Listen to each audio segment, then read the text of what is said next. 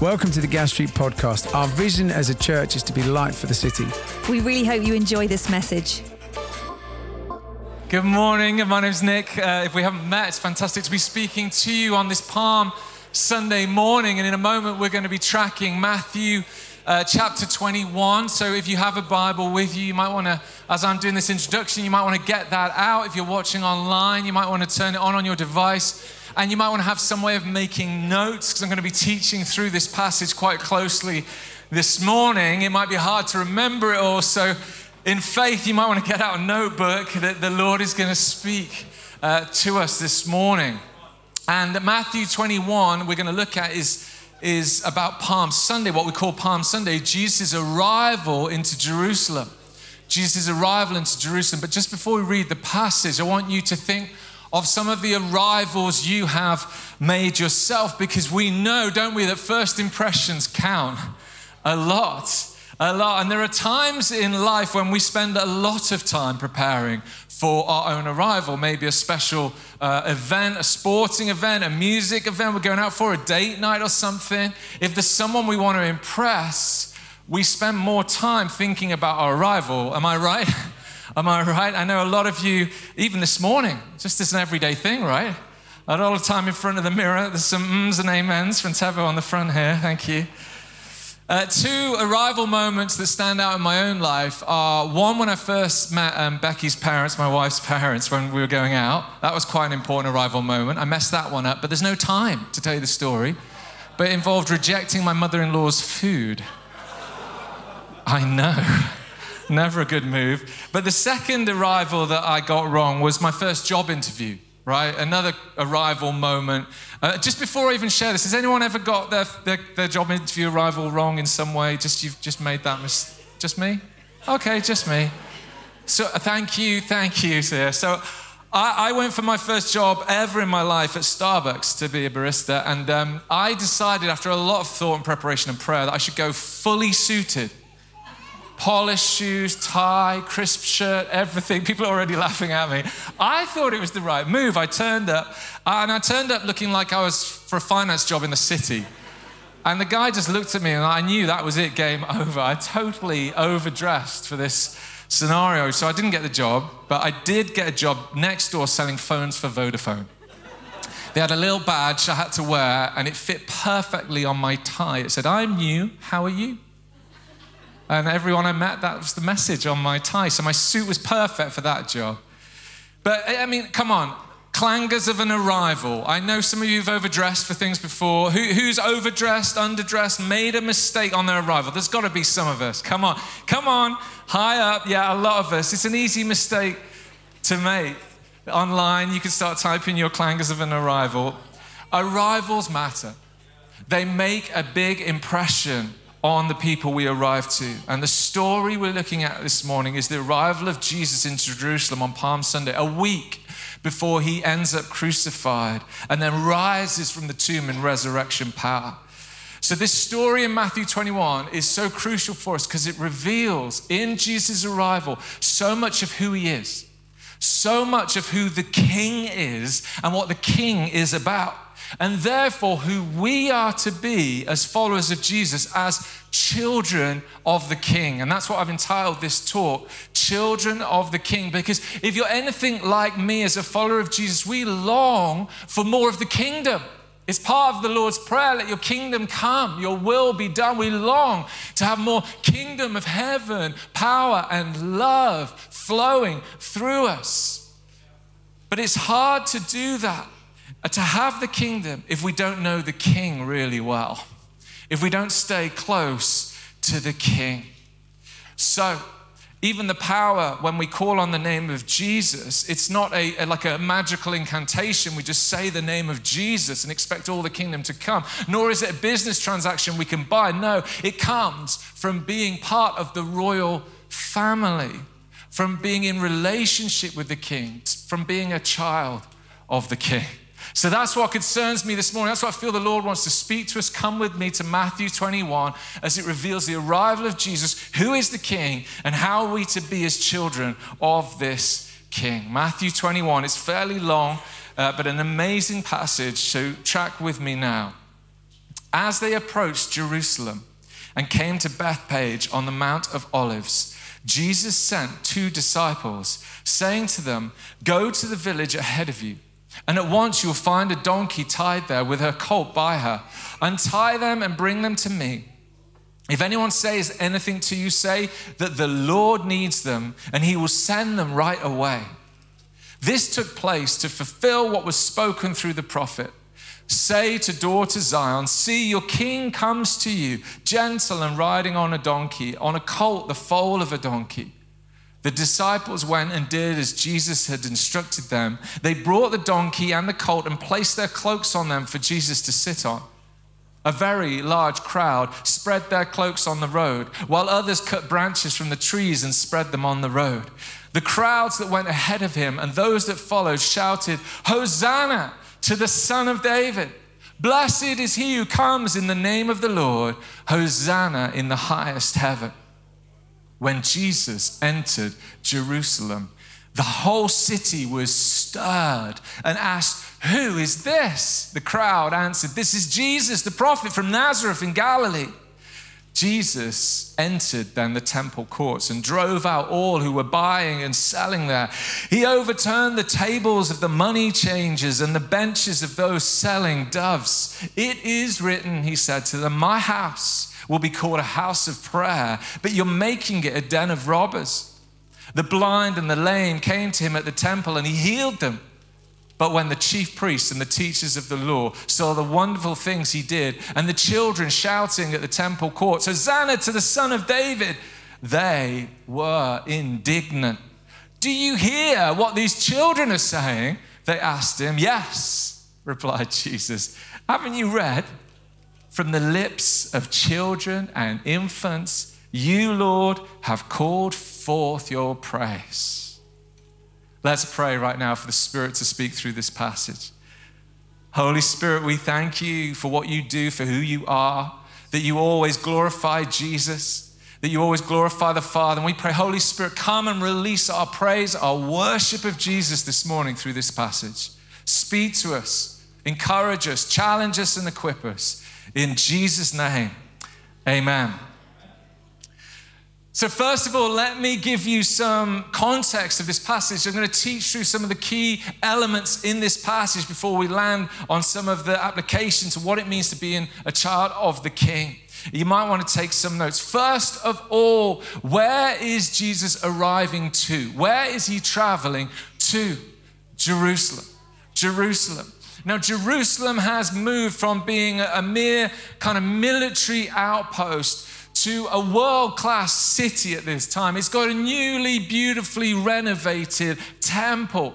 It's got a huge fortress that overshadows that temple. And Jerusalem already has a king a king. It's Rome, the Romans rule, and Caesar Augustus of Rome is, he might be using Jewish kings as puppet kings, but essentially he is the king. He rules and reigns over this beautiful city. But Jerusalem, we know, from Psalms, from the book of the soundtrack of faith. Psalm 48 is supposed to be the city of God. Any of you who've been in the church a long time will know the song from Psalm 48 Great is the Lord and most worthy of praise, the city of our God, the holy place, the joy of the whole earth. Anyone know that song? Remember that song? Yeah, thank you, sir, in the back there. Me and you. Jerusalem is supposed to be the city of God. It is supposed to be a city that has no need for a fortress because God Himself is the fortress. God Himself is the safety. God Himself is the strong tower. God Himself is the source, the beginning and the end that holds it all. And the city of Jerusalem is supposed to not be the end place of God's presence, but the end and the start where God's presence, His joy, His blessing goes out to the whole earth. So, Jerusalem is the place Jesus is arriving to, and it's beautiful and gleaming, and yet it's broken. Underneath, and thank for that word earlier, underneath, it's broken. It's not fulfilling its purpose. It's under a different king. And Jesus rides in, in his arrival, as a leader He's got crowds behind him, he's got crowds in front of him. He's a leader, but the city already has leaders. Jesus rides to bring an alternative leadership, an alternative kingdom. So, if any of you, even before we carry on this morning, feel like you're riding into your workplace, you're riding into your family scenarios, you're riding into our world and its news, feeling like, how do I deal with this?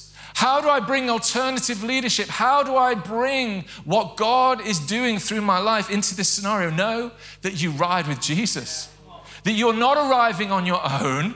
You haven't just done it on your own in front of the mirror and then stepped out. No, when you step out of your door tomorrow, you're stepping out with King Jesus. You're stepping out with Him. He's gone before you and He's with you. You're a child of the King. Secondly, where is He riding from? Well, He's riding from the Mount of Olives, this mountain that overlooks the city. And Matthew, in his version we've read, is specific to mention where he's riding from. Why? Why? Well, because Jesus is riding on a donkey, verse 2, and we'll later see how it's a fulfillment of prophecy. But as he rides on a donkey from the Mount of Olives, a lot of the people in the crowd will have recognized something, plus all the leaders of the city will have recognized something. They will have recognized King David. Because King David in 2 Samuel 16 and 19 to 20, when he's exiled as the king out of Jerusalem, he is met with a gift of donkeys on the same Mount of Olives, overlooking the city and the temple. And then he later on is reinstated as the king of that city.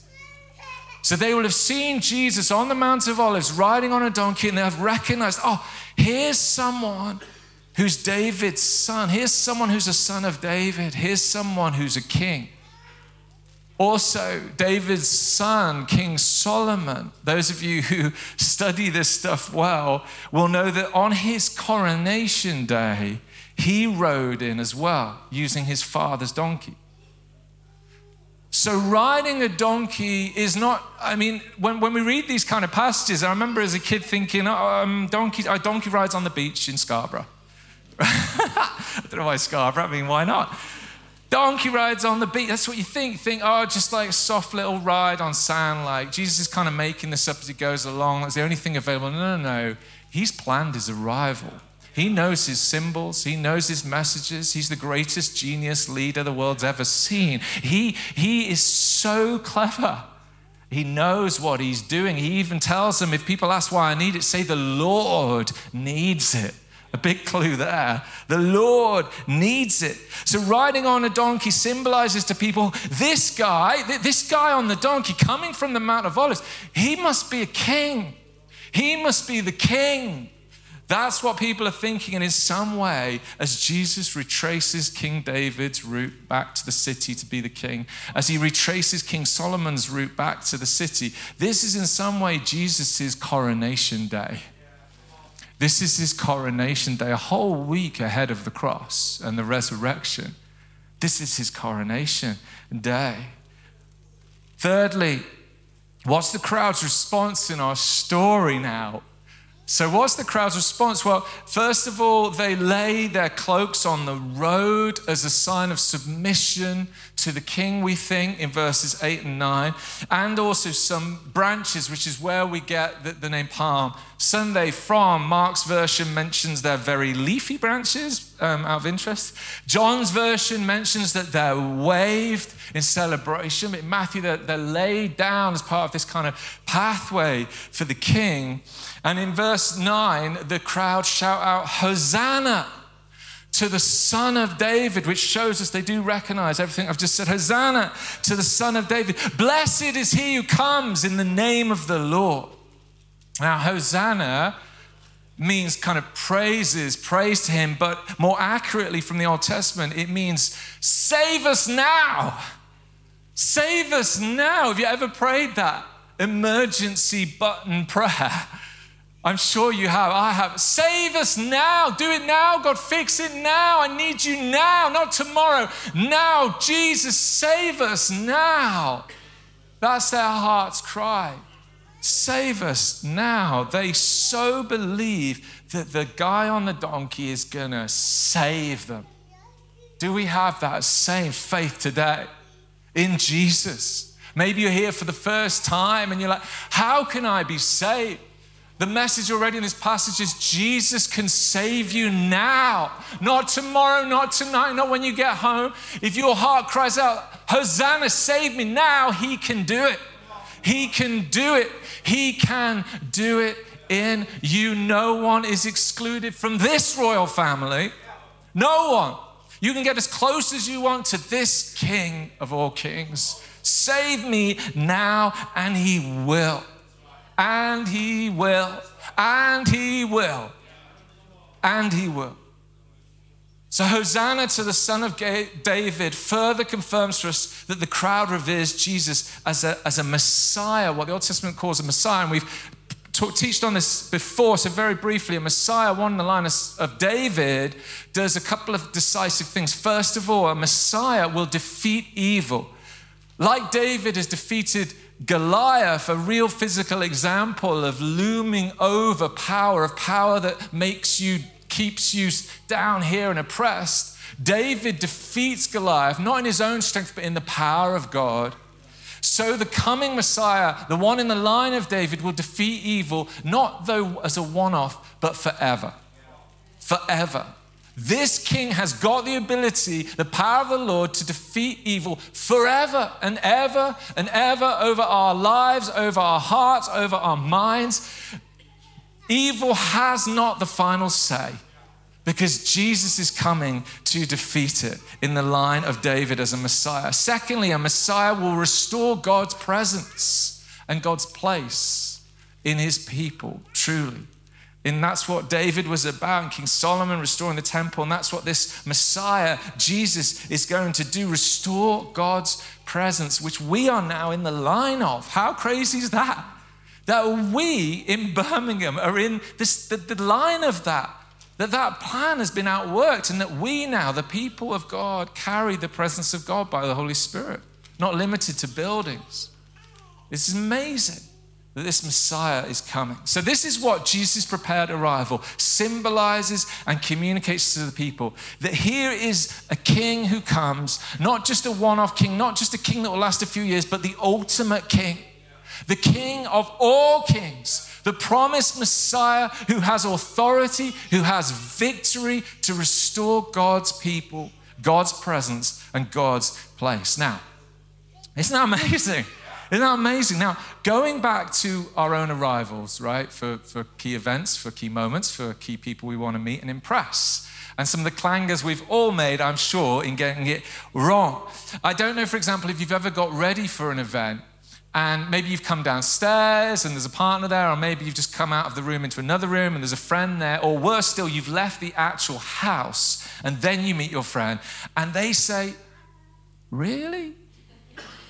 Are you, are you sure about that outfit choice? Have you ever, ever had that? Anyone? Come on. Has anyone done that to someone else? Yes, yes, yes. Really? Now, now I'm sure we've, we, we, we've said it's kind of like a coronation day for Jesus, this arrival. And I'm sure in reality, although some of the crowd were shouting out Hosanna to some David, I'm sure some of the crowd were like, Really? really? Are you sure about that outfit? Are you sure about this arrival manner? Like, where, where's the crown? Where's the purple carpet? Where's the coronation show? Where's Gary Barlow? Right, guys? Where's Cliff Richard for those of you of a certain age? Where's Cliff and his calendar? that wasn't in the 930, that bit. It wasn't even in my notes, just came. and we're having our own coronation today soon here in the UK, aren't we? 7th to the 9th of May of King Charles. And I looked on the coronation website, which you can, and it lists all that's going to happen for the coronation of King Charles uh, on the 7th and the 9th of May weekend. And if anyone was in the crowd, if we merged these two stories together and they were aware of this website and they'd read what a coronation would involve, they might have seen Jesus arrival and they might have said things like this Where's the special coronation concert? Where's the BBC live broadcast? Where's global music icons? Like Luke Hellebrand. Where's the world class orchestra? Where's the world's biggest entertainers? Where's the staging and effects on the Castle East lawn? Where's the selection of spoken word sequences delivered by stars of stage and screen? And most importantly, because if it only happens in one place, how's the nation going to know that this is the king? Where are the lighting up of landmarks across the nation using lasers, projections, and swarms of drones? This arrival of Jesus riding on a donkey into Jerusalem is the visual climax of everything he's been about. You've got to grasp that. Like every story you've ever heard of what he's done, every healing, every walking on water, every beautiful oration like the, the Beatitudes, everything he's ever done is visually climaxed in this arrival on a donkey into Jerusalem. But he's in normal clothes on a working animal with leaves and coats for a red carpet. This is Jesus. Isn't he amazing? Isn't he beautiful? The decisions he made for his arrival. There's no scepter, there's no throne, there's no crown, there's no visual display of might or glory. He arrives small, but more powerful than anyone in the whole earth. This is Jesus. This is who he is. This is who he is. How crazy that this guy, Jesus, will come into your heart.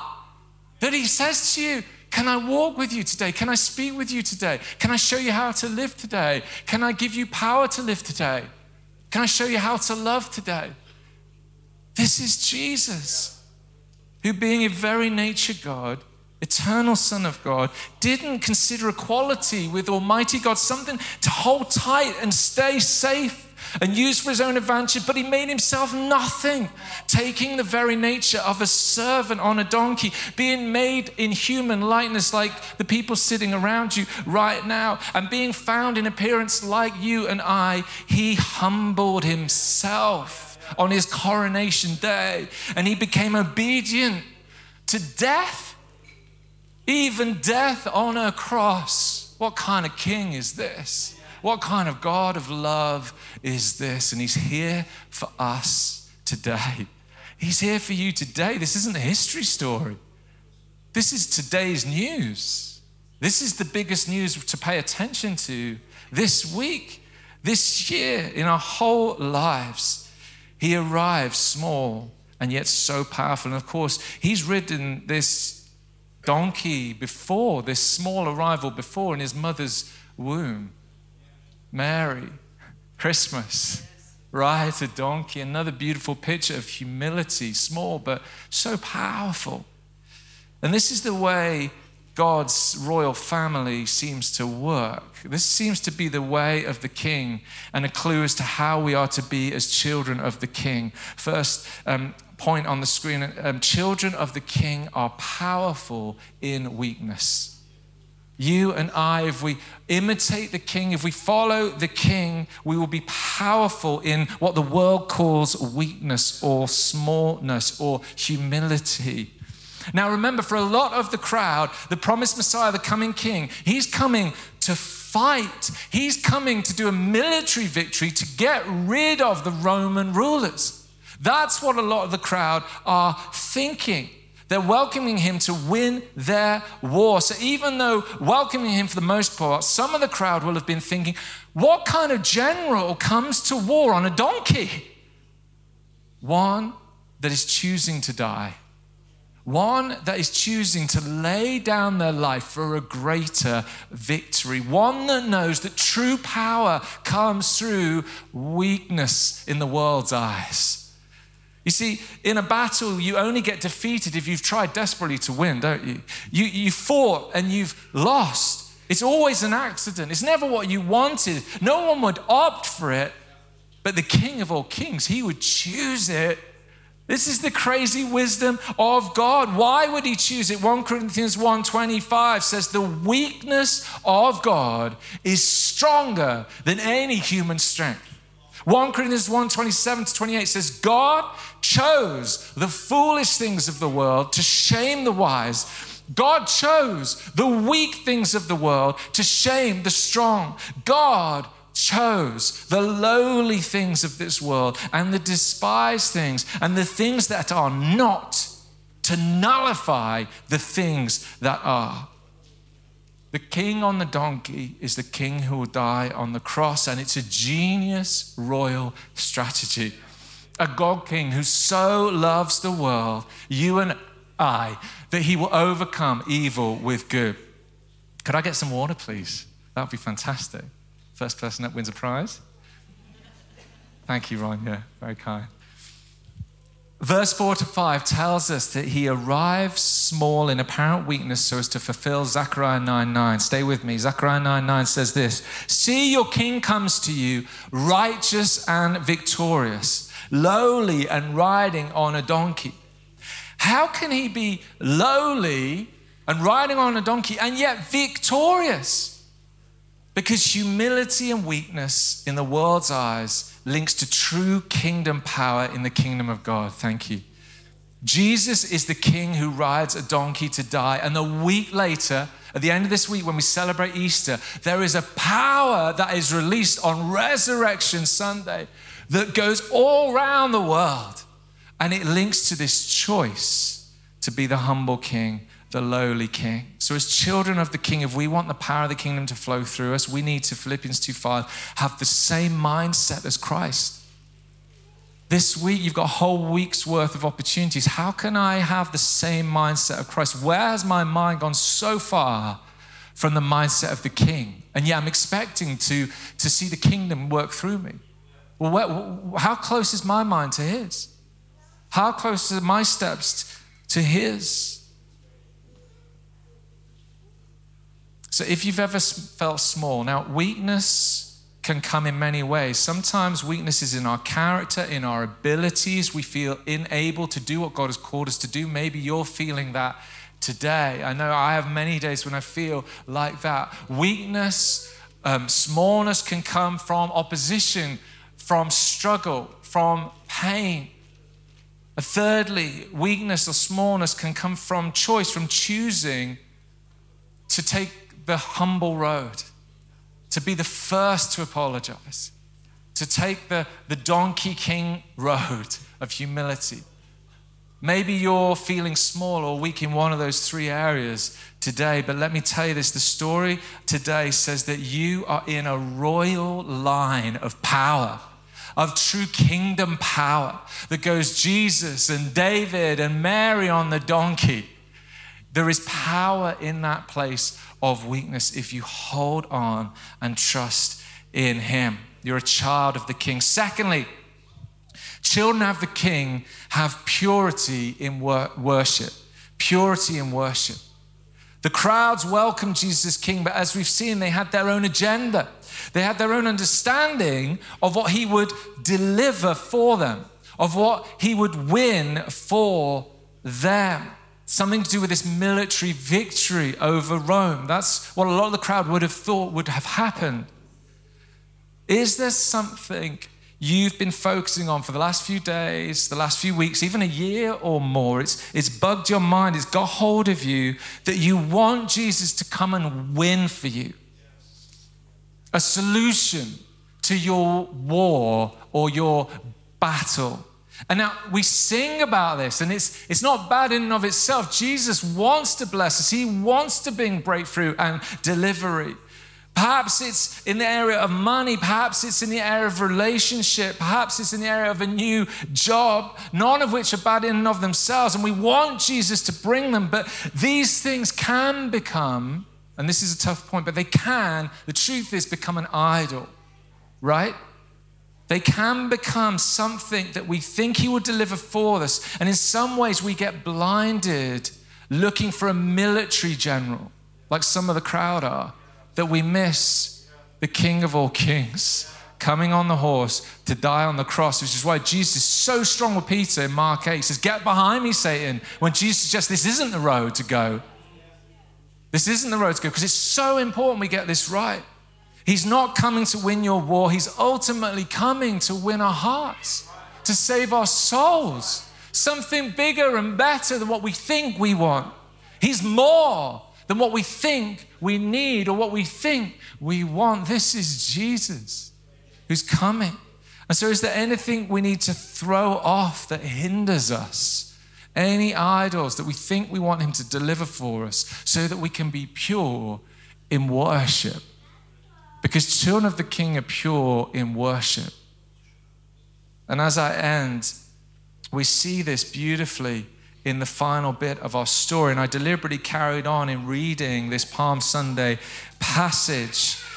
We see that Jesus enters the temple courts. He turns over the tables, which only the owner of the house could do, again, pointing to his divinity and authority. And then he heals the blind and the lame. And the religious leaders are absolutely mad. They're hopping mad. And to make things, I mean, they're not actually hopping, but they're mad. And to make things worse, they hear children in the worship space making noises, interrupting from just outside, maybe. and the children are singing, Hosanna to the Son of David, the children recognize everything we've been talking about. That here comes the King of all kings on a coronation day of a completely different kind, choosing to be weak, choosing to be small, but with tremendous world changing power. Here he comes. And the children, they can't stop dancing and singing and celebrating. Why? Because their heads aren't full of stuff. Their heads aren't full of agendas or what they want Jesus to do for them. Their hearts are therefore free to dance and respond and worship. The children are pure in worship. And I believe the climax of the message of Palm Sunday is we are to be like these children. The Lord blesses us in Scripture with this real physical example of children of the King. And He says, Be like them. They're the true worship leaders, they're the true religious leaders, not the ones who think they are in the temple. No, the children. They're the ones who know me. They're the ones who sing about me. They're the ones who are pure in worship. Oh God, make us like the children. Make us pure like them. How can I worship more like them? No agenda, just welcome and acceptance of the King of all kings. I was at Holy Trinity Brompton last week, the church that um, we were part of that came out of, that was part of the Alpha course. Some of you will know it. And they were singing this song, and it just hit me. I was thinking about this passage. And this song has these lines no questions, no reservations. Here we are, King of love. Come and have our hearts. Isn't that beautiful? No questions, no reservations. Here we are, King of love. Come and have our hearts. And that is to be our response today, church. That we would be a church who have power in our weakness that never arrive like, we've got this sorted and we're ready to do this. But we come humble, we come where we feel weak, because in our weakness is the Lord's strength for your calling. And we come pure in worship. We pray that we be pure in worship of the King. Thanks for listening. To hear more messages like this one, make sure you subscribe so you don't miss out. If you want to find out more, visit our website, gasstreet.org, or follow us on Instagram at Gas Street Church.